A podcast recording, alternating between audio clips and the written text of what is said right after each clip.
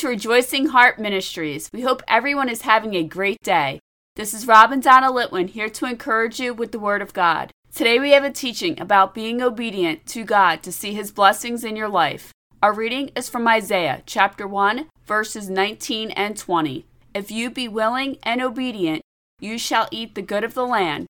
But if you refuse and rebel, you shall be devoured with the sword, for the mouth of the Lord has spoken it. Today's teaching is called Obedience Blessings. These verses were written by the prophet Isaiah speaking to the Israelites about being obedient to God. God was telling them that if they are willing and obedient, they would eat the good of the land. God said a similar thing in Job chapter 36 verse 11. If they obey and serve him, they shall spend their days in prosperity and their years in pleasures. God has always blessed obedience. In Deuteronomy chapter 28, God speaks about the blessings for obedience and the curses for disobedience. Our reading continues on to tell the Israelites that if they rebel, they will be devoured with the sword. This reading ends with the prophet Isaiah saying that this was spoken by the mouth of the Lord God. Just to make it very clear, God never wanted to kill people for their disobedience. He wanted to bless them for their obedience. The prophet Ezekiel confirms this in Ezekiel chapter 33 verse 11, which says, Say unto them, As I live, saith the Lord God, I have no pleasure in the death of the wicked, but that the wicked turn from his way and live. Turn ye, turn ye from your evil ways, for why will you die, O house of Israel? God was pleading with Israel to turn from their evil ways, repent, and be blessed, because this would be the obedient thing to do. Listen to God. Today, we will not have God's wrath or anger upon us for disobedience because of Jesus, but being disobedient to what God's word says causes many people unnecessary suffering through sin. When you do things contrary to God's instructions, you take yourself out of the blessings that God has in store for you.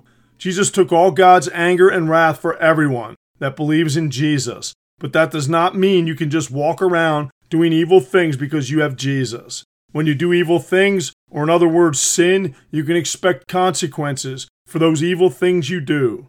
The evil things people do allows the devil an open door to attack them in any area of their life. The apostle Paul said it this way in Romans chapter 6 verse 23, for the wages of sin is death, but the gift of God is eternal life through Jesus Christ our Lord. Paul said here that sin causes death, but Jesus gave you eternal life if you make him Lord and Savior of your life. By making Jesus Lord and Savior of your life, you will transform in the way you think. You will desire to stop doing evil things that cause you to sin by being obedient to the Word of God to live the way Jesus lives. This is how you receive the blessings of God on your obedience. Jesus explained how to receive these blessings in Matthew chapter 6 verse 33, where he said, "But seek ye first the kingdom of God and his righteousness, and all these things shall be added unto you." Jesus said right here that you should seek the kingdom of God and his righteousness referring to seeking God through the Word of God to be transformed by it. Jesus continued in this same verse, saying that when you do seek God, you will have all things added to you. When Jesus said all things, he is referring to everything without exception. When you seek God and His righteousness in His Word, you will get a clear picture of what all things means through the abundant blessings that God wants you to have through Jesus. The apostle Paul wrote about these blessings in Ephesians chapter 1 verse 3. Blessed be the God and Father of our Lord Jesus Christ, who has blessed us with all spiritual blessings in heavenly places in Christ. From this verse, you can see that in Jesus Christ, you have all spiritual blessings in heavenly places, meaning that you can have everything that is in heaven on earth right here, right now. Paul wrote in Romans chapter 8 verse 17 that you are a joint heir of God with Jesus Christ. 1 Corinthians chapter 15 verse 27 says that all things have been put under Jesus' feet. Add to that Ephesians chapter 2 verse 6 which says, "And has raised us up together and made us sit together in heavenly places in Christ Jesus." These verses clearly tell you if you're obedient to God's instructions to make Jesus your Lord and Savior, you will not only be blessed with an inheritance from God that includes all spiritual blessings in heavenly places in Christ, but you will sit in heavenly places with Christ. These verses give you a good picture of all things added to you that Jesus spoke of in Matthew chapter 6 Verse 33 Knowing all this gives you an opportunity to decide how you want to spend the rest of your life.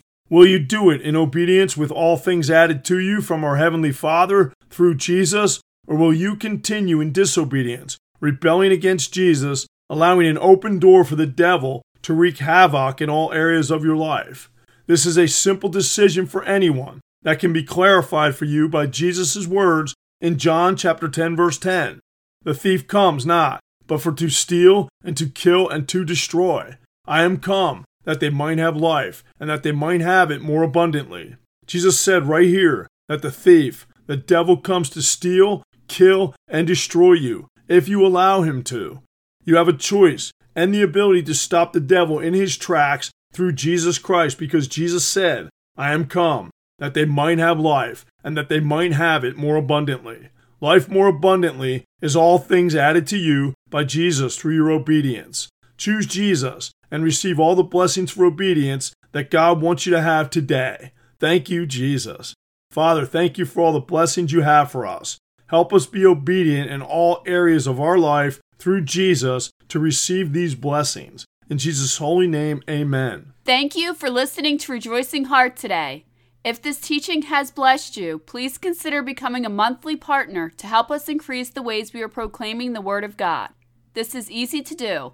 Just visit our website at rejoicingheart.net. We thank you for your support. We leave you with more encouragement from the apostle Paul from Philippians chapter 4 verse 4. Rejoice in the Lord always, and again I say rejoice.